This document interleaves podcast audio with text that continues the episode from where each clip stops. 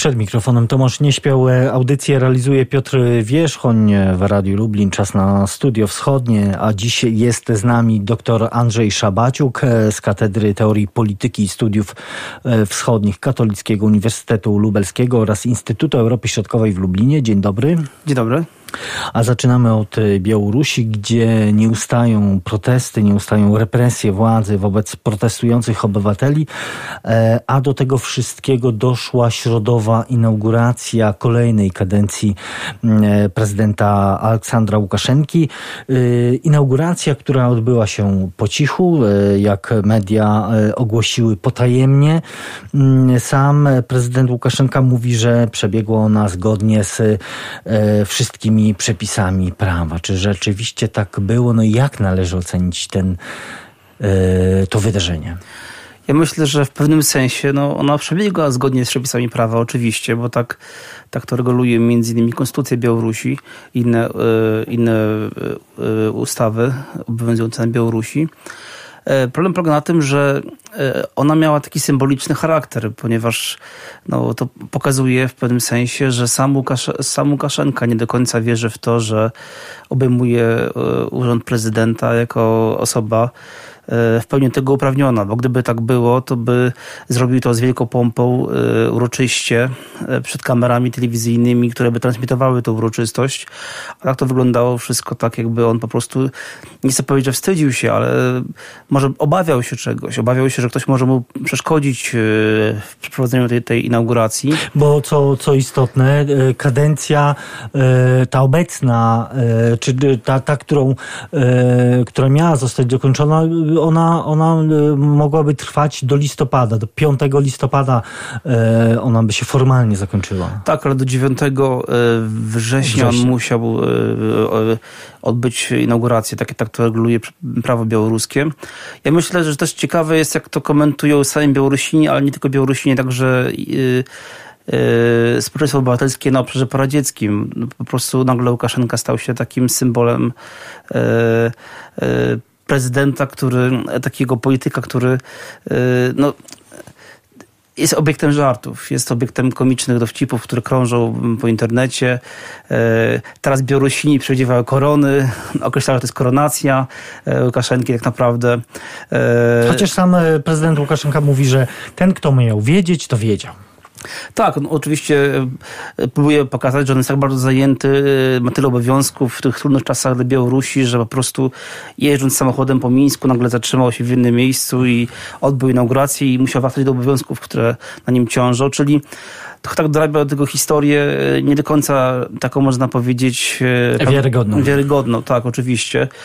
Też ciekawe są tutaj postawa, ciekawa jest postawa polityków rosyjskich, rosyjskich intelektualistów, bo widać, że Rosjanie sugerują, między innymi Sergiej Ławrow sugeruje, że na Białorusi nastąpi jakaś zmiana konstytucyjna w najbliższym czasie, że być może będą przyspieszone wybory parlamentarne i prezydenckie, czyli nawet Rosjanie nie wykluczają już tego, że jakieś zmiany na Białorusi nastąpią.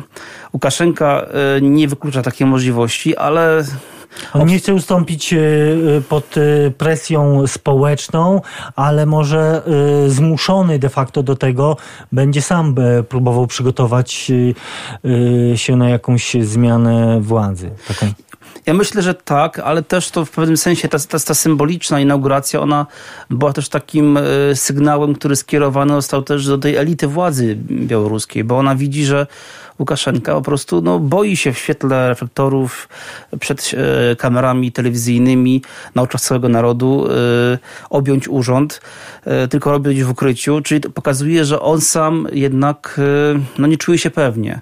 Czyli to może też być taki sygnał, że coś jednak w tych elitach białoruskich drgnęło i i one nie do końca są już lojalne wobec Łukaszenki. Nie wiemy oczywiście tego na pewno.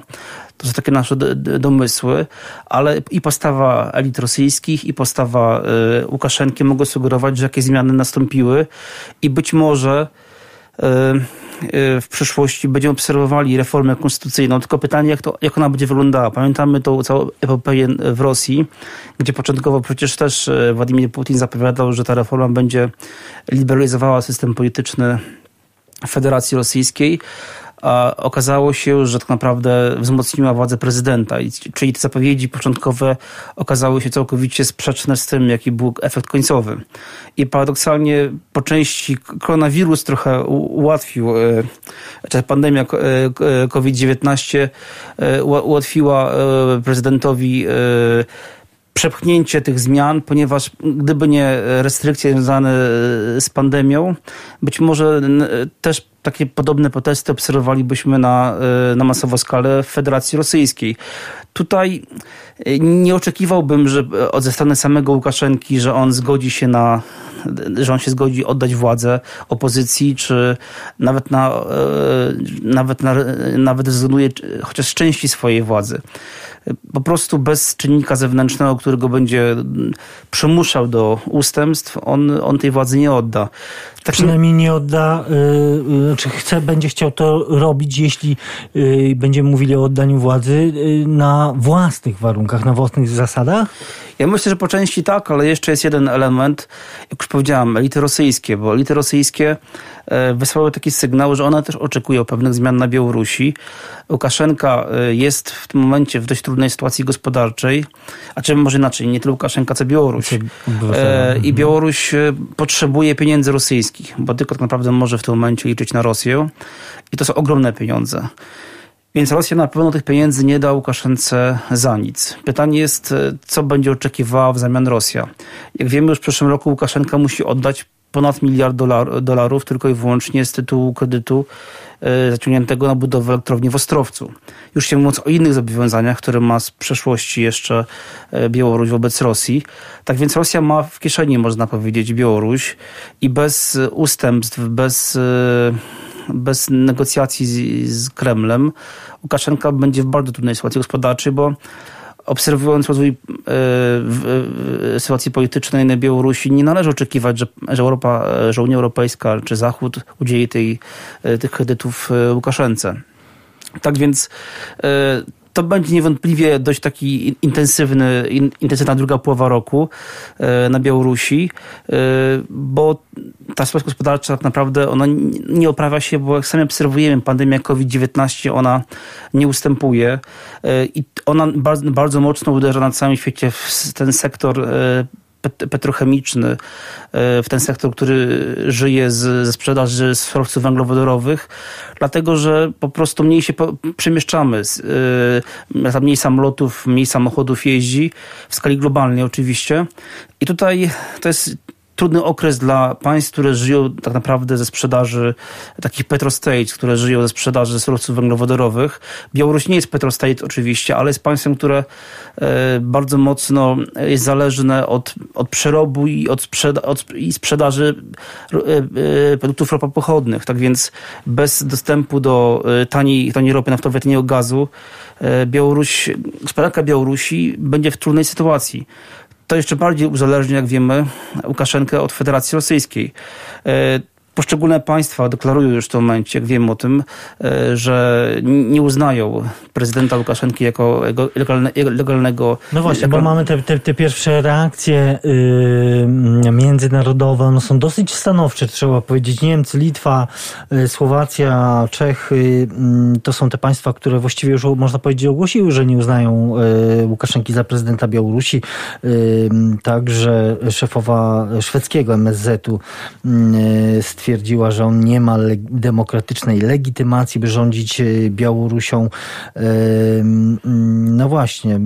MSZ z kolei, e, Komisja Spraw Zagranicznych, właściwie Senatu amerykańskiego na Twitterze napisała, napisano tam, że Łukaszenka nie jest już prezydentem Białorusi i powinien ustąpić.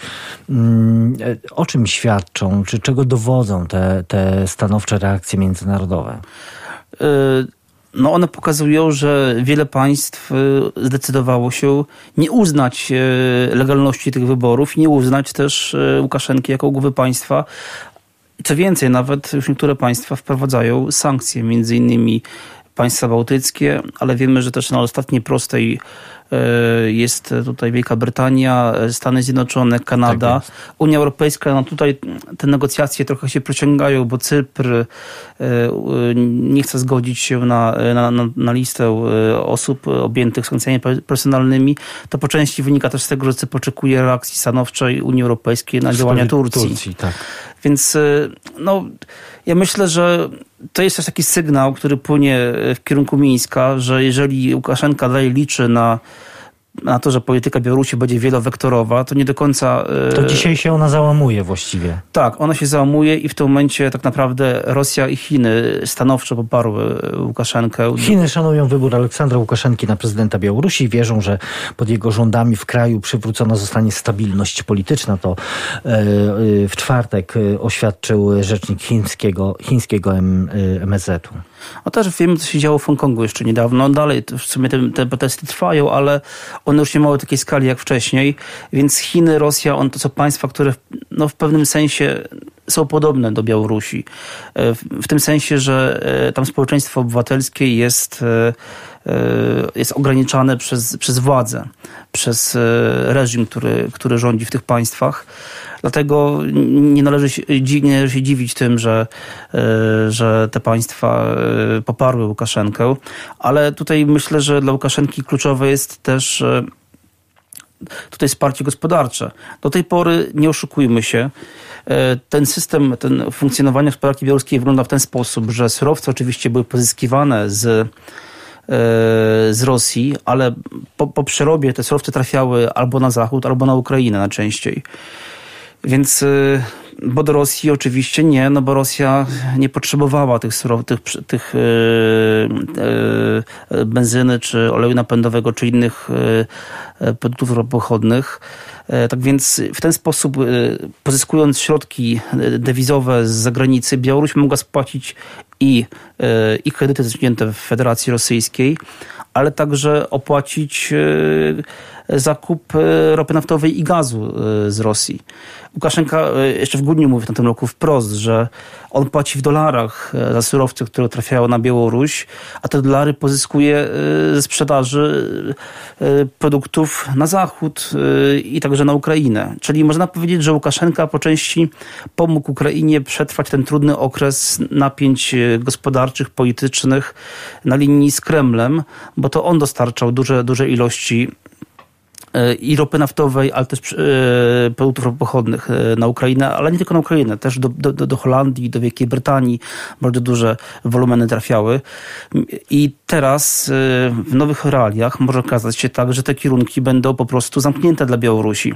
I pytanie jest takie, gdzie Białoruś będzie sprzedawała produkty ropochodne. Dalej kwestia tego konfliktu z państwami bałtyckimi o import import produktów przez przede wszystkim Kłajpedę, przez, przez Litwę e, na Białoruś.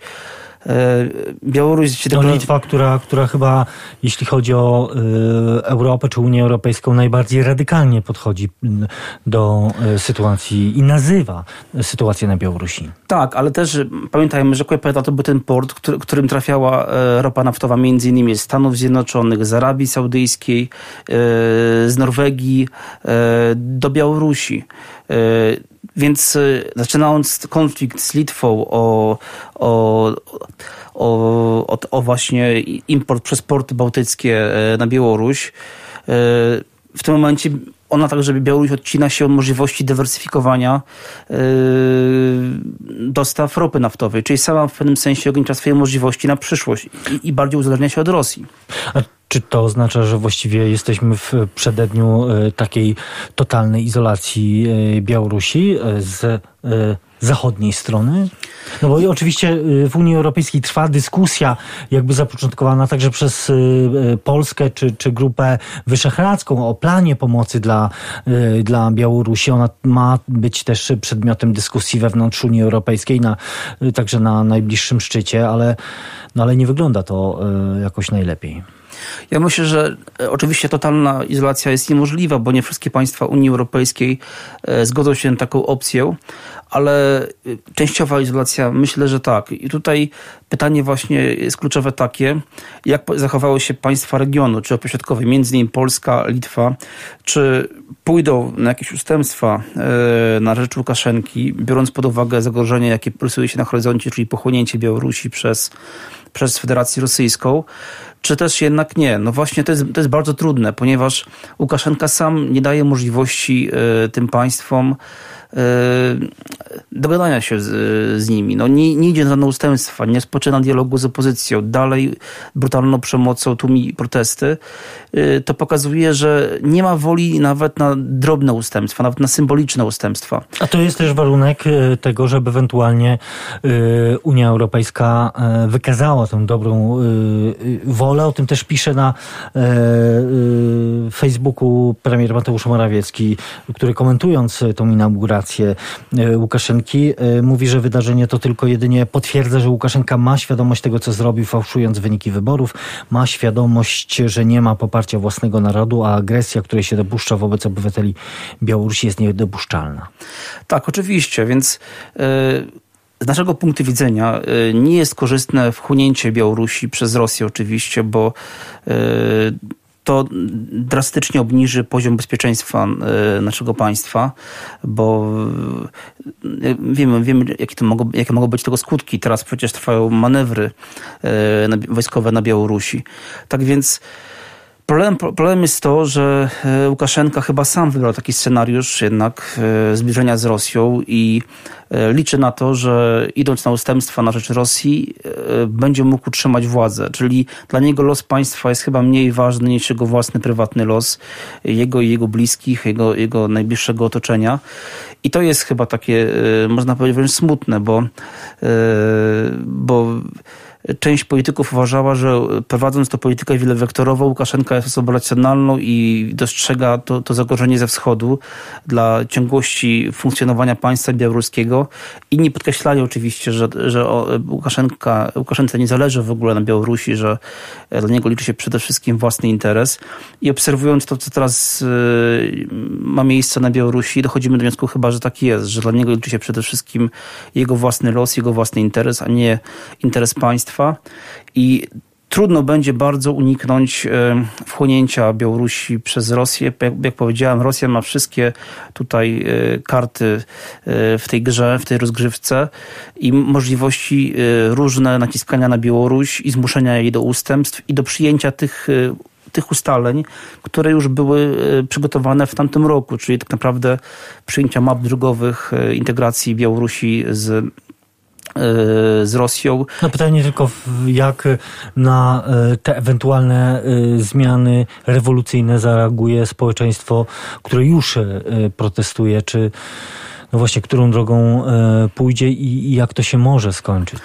Ja myślę, że ludzie się boją. Mam kolegę, który teraz pracuje na uniwersytecie w Homlu, no i on poparł te protesty i no i niedawno z nim kontaktowałem się, to on nie wie, czy będzie pracował za kilka dni. Nie może nic planować w tym momencie. Czyli zaczynały się represje. Do tej pory tłumiono głównie y, protesty na ulicach, ale teraz zaczyna się też weryfikowanie w, na uczelniach, w instytucjach różnych y, czy dana osoba, jak się zachowała dana osoba w czasie tych manifestacji. Jeżeli nie nastąpi jakiś taki dramatyczny zwrot akcji, to ja myślę, że te osoby będą po prostu zwolnione z pracy, poddawane represjom. Wsparcie Unii Europejskiej, ono, ono, y, ono nie jest w stanie powstrzymać Łukaszenki w tym momencie, bo nie mamy realnych możliwości zmuszenia go do zaprzestania tych represji i do e, dialogu z, z obywatelami po prostu. Tutaj postawimy y, przecinek do naszej rozmowy z doktorem Andrzejem Szabaciukiem. Wracamy za kilka chwil.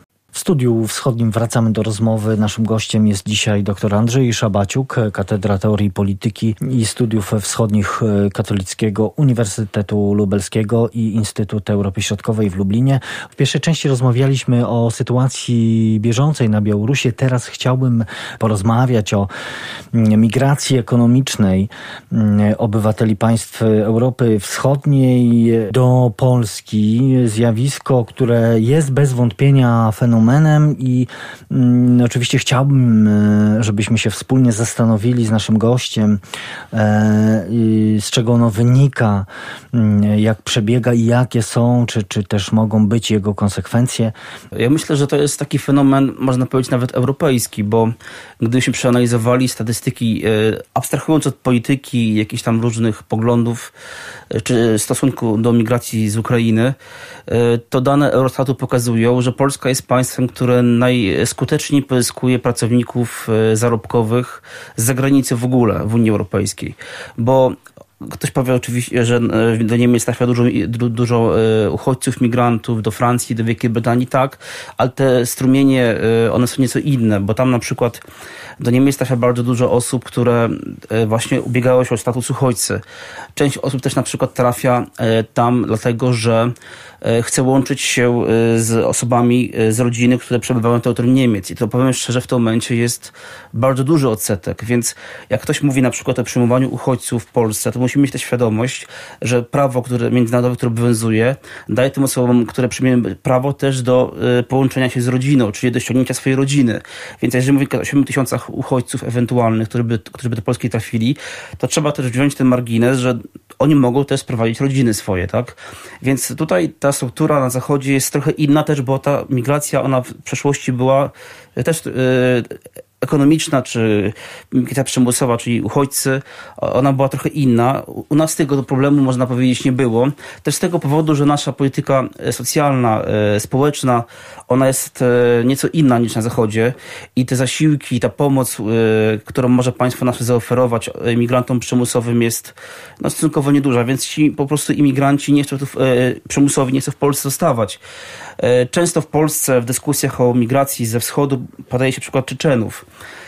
I, szac I tak szacujemy mniej więcej, że około 90 tysięcy e, Czeczenów trafiło do Polski, ale nie, nikt nie mówi, e, że z tych 90 tysięcy tylko 3 tysiące mniej więcej w Polsce zostało. Reszta pojechała na zachód. To pokazuje, że Polska nie jest atrakcyjna dla, e, państwem dla osób szukających tutaj schronienia jako uchodźcy. Natomiast dla migracji zarobkowej, ale też specyficznej migracji zarobkowej, bo ta migracja ma taką, taką charakterystykę, że ona jest migracją krótkookresową. Czyli najczęściej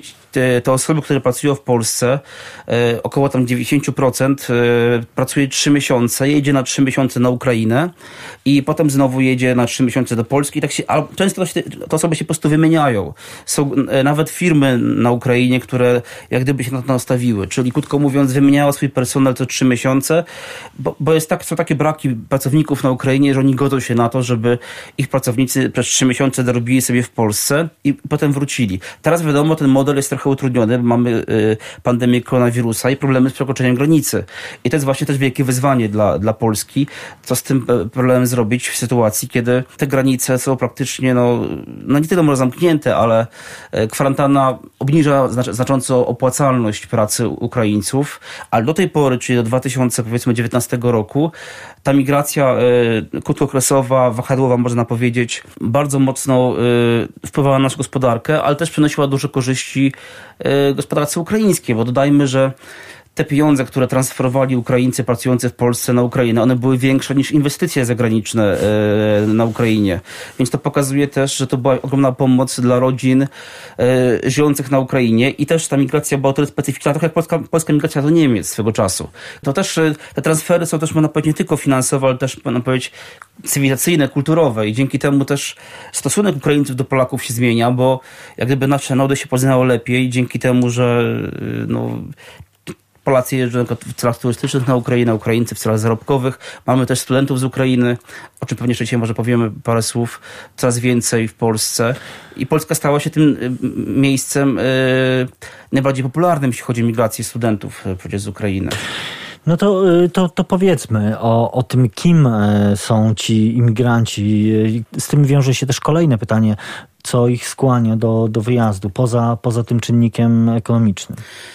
No, to jest bardzo do, dobre pytanie. Dlaczego? Ponieważ e, e, często w tych, tych, dyskusjach na temat przyczyn wjazdów, e, no powiedzmy masowych wyjazdów nawet Ukraińców, nie tylko jeszcze Ukraińców do Polski, podnosi się właśnie ten element ekonomiczny, czyli krótko mówiąc, e, ta wojna, która wybuchła w wyniku agresji rosyjskiej na, Ukrainę i te walki, plus kryzys gospodarczy, który, wywołał ten, który wywołany jest agresją rosyjską, że one wypchnęły wielu, wiele osób, które po prostu nie mogły znaleźć pracy. To jest prawda, bo, bo jak wiemy, bezrobocie na Ukrainie utrzymuje się praktycznie od, od, od wybuchu kryzysu ukraińskiego od 2014 roku na poziomie 9%, mimo masowej, e, masowej emigracji zarobkowej. Ale też trzeba powiedzieć, że w pewnym sensie to, co się dzieje po drugiej stronie granicy, czyli w Polsce, czyli te przemiany gospodarcze, wzrost e, wynagrodzeń, e, coraz wyższy poziom życia, no, który no, sami to obserwujemy. To, to, ta sytuacja dynamicznie się zmienia. Polska jest jednym z liderów, jeśli chodzi o, o, o wzrost gospodarczy w Unii Europejskiej. I to też sprawia, że ta praca w Polsce jest coraz bardziej atrakcyjna. No plus też, e, dajmy, że kulturalna bliskość. Część osób, które po prostu nie znały nawet języka polskiego, e, nie znają realiów funkcjonowania w Polsce, trafiając do Polski w ciągu kilku miesięcy jest w stanie nauczyć się przynajmniej na takim poziomie, żeby się komunikować języka polskiego i też dość szybko odnajdują się w tych realiach, jakie jest PTK w Ukraińcy Polsce. sami nazywają często Polskę lepszą Ukrainą. Tak, dokładnie. Czyli oni patrzą gdyby na, na Polskę, na, na to państwo, któremu się udało w sposób taki skuteczny e, przejść proces transformacji i też rozczarowanie, które y, szczególnie wśród młodych osób jest obserwowane na Ukrainie, którzy mimo tych wielkich wydarzeń, jakie Ukraina poniosła i po pomarańczowej rewolucji i teraz po tej rewolucji godności, oni widzą, że te zmiany, one są takie fasadowe, że korupcja pozostała, trudno znaleźć pracę, kredyty mieszkaniowe są praktycznie niedostępne.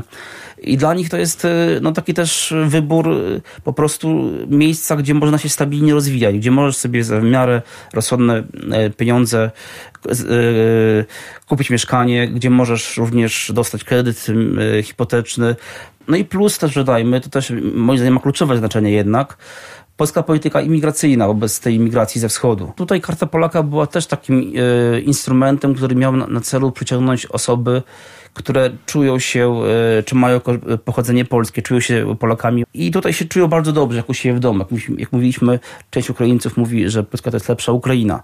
Więc y, ta polityka miała na celu też pozyskanie y, imigrantów, ale imigrantów, którzy zarobkowych, którzy będą czuli więź kulturowo z Polską. To jest też ważne, nie? Żeby te osoby E, chciał uczyć się języka polskiego, bo sam, sama procedura jest tak skonstruowana, że ty musisz nauczyć się podstaw historii, nauczyć się podstaw języka polskiego, przynajmniej na takim poziomie, żeby się komunikować w tym języku. Karta Polaka daje szereg przywilejów, tak? Abstrahując od tego, że można pójść do muzeum, że można uczyć się za darmo, że można ubiegać się o wszelkie zasiłki, e, w tym 500 plus na przykład, e, to też ona daje możliwość szybkiego, szybkiej ścieżki naturalizacyjnej, szybkiej ścieżki uzyskania polskiego obywatelstwa w ciągu roku.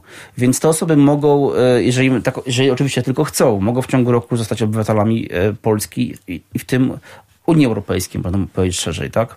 Więc to jest duża, duże ułatwienie. Dalej oni otrzymują też środki, żeby, przez jakiś czas oczywiście tylko, żeby swoje rodziny tutaj sprowadzić i osiedlić się w Polsce. Więc faktycznie to jest taki instrument, który sprzyja osiedlaniu się y, tych, tych grup, tych osób z korzeniami polskimi, ale też dodajmy, że ta migracja krótkoterminowa, ona też wykazuje taką tendencję na przestrzeni lat ostatnich, że Coraz więcej e, osób ze wschodu ubiega się o e, pozwolenie na pobyt stały, czyli przebywał tutaj przez 5 lat mniej więcej. I coraz więcej osób e, też wśród tych, które otrzymały zgodę na pobyt stały, aplikuje polskie obywatelstwo. Ukraińców też.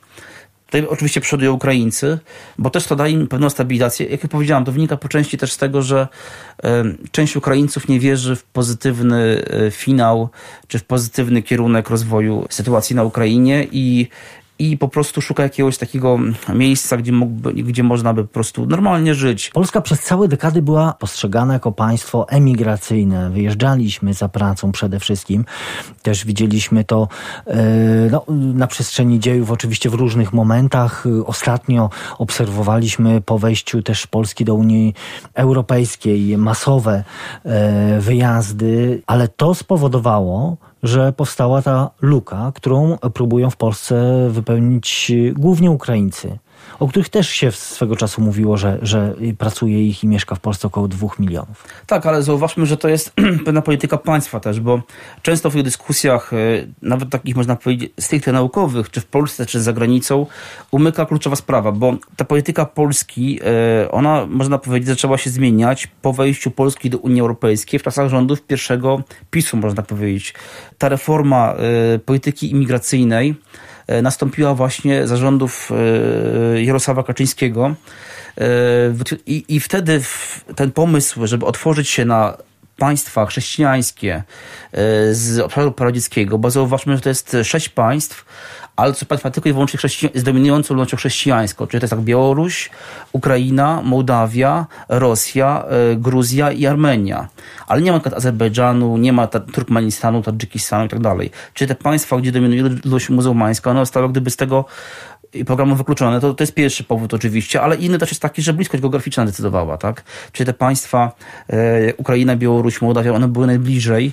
E, ale też programy Unii Europejskiej, Partnerstwo Wschodnie, prawda? Tak, tak. E, nakierowane wprost na, e, na rozwój współpracy właśnie z tymi krajami. To prawda, prawda ale gdyby ten, w, tych, w tym programie Partnerstwa Wschodniego nigdy nie było wprost powiedziane, że e, ta, e, ta otwartość migracyjna jest takim gdyby jest krokiem czy, czy decyzją podjętą przez całą wspólnotę europejską. E, jest, ona była raczej decyzją po, polską, czyli to można powiedzieć, że obserwując inne państwa regionu, Czechy, Słowację, Węgry, te państwa poszły nieco inną drogą. Czyli one nie decydowały się na takie liberalne otworzenie rynku na Ukraińców. Czesi na przykład, e, jak wiemy, oni e, ustalali pewne limity Czyli procedura była dość liberalna, dość prosta, ale był limit. Początkowo to było 4000 osób, potem tam zwiększyli. W roku 2019 to było 90 tysięcy. Ale jak porównamy to mimo wszystko z migracją do Polski, to 90 tysięcy z 19 roku to jest nic w porównaniu z tym, ile osób w tym momencie z Ukrainy pracuje w Polsce. tak? I dodajmy, że to jest też po części sukces naszej gospodarki bo dzięki temu, że myśmy zdecydowali się na dość liberalne podejście do tej kwestii, ta, ta grupa osób, które trafiły do nas, y, one, one trafiły w pierwszym, w pierwszym rzucie, y, wcześniej niż y, do tych innych państw regionu, więc mogliśmy liczyć na osoby lepiej wykształcone, ale tak szeroko rozumiemy to pojęcie wykształcone, też na przykład lepiej zawodowo przygotowane do pracy, lepszych fachowców i dzięki temu to też miało pozytywne, od, pozytywne odbicie na naszej gospodarce. Ona się zaczęła temu, dzięki temu szybciej rozwijać. Oczywiście możemy powiedzieć, że ta polityka jest polityką nie do końca precyzyjną i restrykcyjną. E, ponieważ tworzy wiele możliwości e, aplikowania o pracę. Przykładowo Karta Polaka, już mówiliśmy, to, to też jak gdyby jest ścieżka, która pozwala legalnie pracować. Mamy dalej e, wizy edukacyjne, które pozwalają studentom, uczniom i absolwentom szkół średnich czy studiów różnego stopnia pracować legalnie w Polsce bez, bez pozwolenia. Mamy też cały szereg zawodów, które pozwalają Ukraińcom pracować bez pozwolenia. To jest ponad, lista ponad 280 zawodów najbardziej poszukiwanych. No i oczywiście jest ta najbardziej, można powiedzieć, głośna i też taki fenomen, jeśli chodzi o politykę imigracyjną polską. E, uproszczona procedura e, rejestracji oświadczeń pracodawców. Wcześniej to było o zamiarze, obecnie o zatrudnieniu obcokrajowca. I właśnie z tych sześciu państw. E, I tutaj był największy skok, można powiedzieć, po, po 2014 roku, bo te osoby, które chciały w oparciu o tą uproszczoną procedurę w Polsce pracować, w pewnym momencie ta liczba skoczyła praktycznie no, prawie do dwóch milionów osób tak, w, w skali. Oczywiście no, mam świadomość tego, że e, często to było tak, że te osoby aplikowały kilka e, takich e, oświadczeń, ponieważ bały się, że jak jedno będzie zakwestionowane czy odrzucone, to będą miały inne e, i w ten sposób szukały możliwości e, takiego upewnienia się, że uda im się do Polski dostać. Tym niemniej jednak ta migracja, e, ona była mniej więcej w granicach około miliona. E, I ona tak się utrzymuje na tym poziomie od pewnego czasu, około miliona w skali roku. Zakładam oczywiście, że e, to nie jest tak, że w danym momencie jest milion Ukraińców w Polsce, bo jak mówiliśmy, on, oni wyjeżdżają, wracają i to jest taki dość, to był do tej pory taki dość płynny ruch, tak? I dlatego też te granice były tak, tak zapchane. To jest jeden z tych elementów, które y, bez wątpienia utrudniają przepływ y, ludzi między Polską a Ukrainą, czy, czy szerzej Europą y, Wschodnią. Tak, ale prawda jest też taka, że no, wszyscy dobrze wiemy, że po części na stan i sytuację na granicach wpływa też mały ruch graniczny i to, że tam część osób po prostu żyje z tego, że przewozi różne rzeczy legalne lub mniej legalne do Polski i tutaj robi zakupy i wraca na Ukrainę i z tego żyją po prostu. Całe, całe regiony Ukrainy Zachodniej. Jak pandemia koronawirusa wpłynie na, na tę migrację, na to zjawisko? Znaczy, zauważmy przede wszystkim to, że tylko 10%, tak szacują Ukraińcy, osób z zagranicy wróciło na Ukrainę czyli 90%, e, mówię o całej Unii Europejskiej, 90% uznało, że e, lepiej zostać w, w, Czechach, w Polsce, na Słowacji, we Włoszech, e, na Węgrzech. Sytuacja w, w tych krajach jest zdecydowanie zdecydowanie Tak, lepsza. i też kwestia opieki zdrowotnej i nawet jeżeli te osoby były osobami, które pracowały w jakieś takie prace tymczasowe czy krótkookresowej, to one wychodziły z założenia, że uda im się pracę znaleźć. I na razie jak widzimy, E, raczej tak, właśnie tak jest, że Ukraińcy mimo wszystko tej pracy nie tracą na masową skalę. I też dodajmy, że Ukraińcy, jak już powiedzieliśmy, oni wykonują najczęściej prace proste. Więc takim osobom jest łatwiej znaleźć pracę niż, nie wiem, jakimś często wysoko wykwalifikowanym specjalistą, ponieważ yy, tej pracy jest więcej. A czy koronawirus w takim razie też i to, że jednak większość z tych osób zdecydowało się zostać w Polsce czy, czy na terenie Unii Europejskiej, sprawi, że, że jednak te osoby na przykład szybciej niż, niż chciałyby to zrobić wcześniej, zdecydują się na legalizację swojego pobytu, na, na załatwienie tych formalności, które pozwolą im zostać tu po prostu na dłużej? Ja myślę, że tak, ale też zauważmy, że te osoby, które wyjechały na Ukrainę, teraz chcą do Polski wrócić często bo bezrobocie w maju, y, w porównaniu do maja, maja 2019 roku, zwiększyło się na Ukrainie o 57% to jest ogromny wzrost. Więc e, to nam tylko może uświadomić, jaka, jaka jest obecna sytuacja gospodarcza Ukrainy. Myślę, że jak się oprawi ta sytuacja na Ukrainie... Właśnie jakie, jakie perspektywy rozwoju tej sytuacji? No problem jest taki, jak sami, sami Państwo rozumiecie, obecnie w Stanach Zjednoczonych mamy powrót e, pandemii. E, Amerykanie zaostrzają restrykcje, okazuje się, że nie panują nad, nad, nad koronawirusem, nad pandemią koronawirusa u siebie, więc dużo będzie zależało od tego, jak to się będzie zmieniało. Bo te państwa, które sobie nie poradzą z tą pandemią, jak Rosja w tym momencie, Białoruś, no też to jest duży problem Białorusi, no i Ukraina także. I te państwa sobie nie poradzą z pandemią, jeżeli nie będą wprowadzone tam restrykcje i ta liczba osób E, ten przyrost liczby osób zakażonych nie będzie, e, nie będzie tak duży jak obecnie, to możliwe, że czasem to będzie liberalizowane, ale to też musimy dbać o swoje zdrowie. No, sami, sami Państwo dobrze rozumiecie, że kwestie zdrowotne są na pierwszym miejscu. No, jeżeli wiadomo, że potrzebujemy pracowników, nasza gospodarka potrzebuje pracowników ze wschodu, ale no, nie możemy... W pierwszej kolejności musimy dbać o własne bezpieczeństwo. Tak, bo to, to są jest... ogromne koszty. Jeżeli ta pandemia się nagle e, wymknęła spod kontroli, to widzimy, co się dzieje w Stanach Zjednoczonych, co miało miejsce we Włoszech, Hiszpanii, to nie jest tylko pieniądze nawet. To są kwestie też o wiele bardziej istotne niż pieniądze. I mówił o tym dr Andrzej Szabaciuk z Katedry Teorii Polityki Studiów Wschodnich KUL i Instytutu Europy Środkowej w Lublinie, który był gościem Studia Wschodniego. Bardzo dziękuję za rozmowę. Dziękuję serdecznie.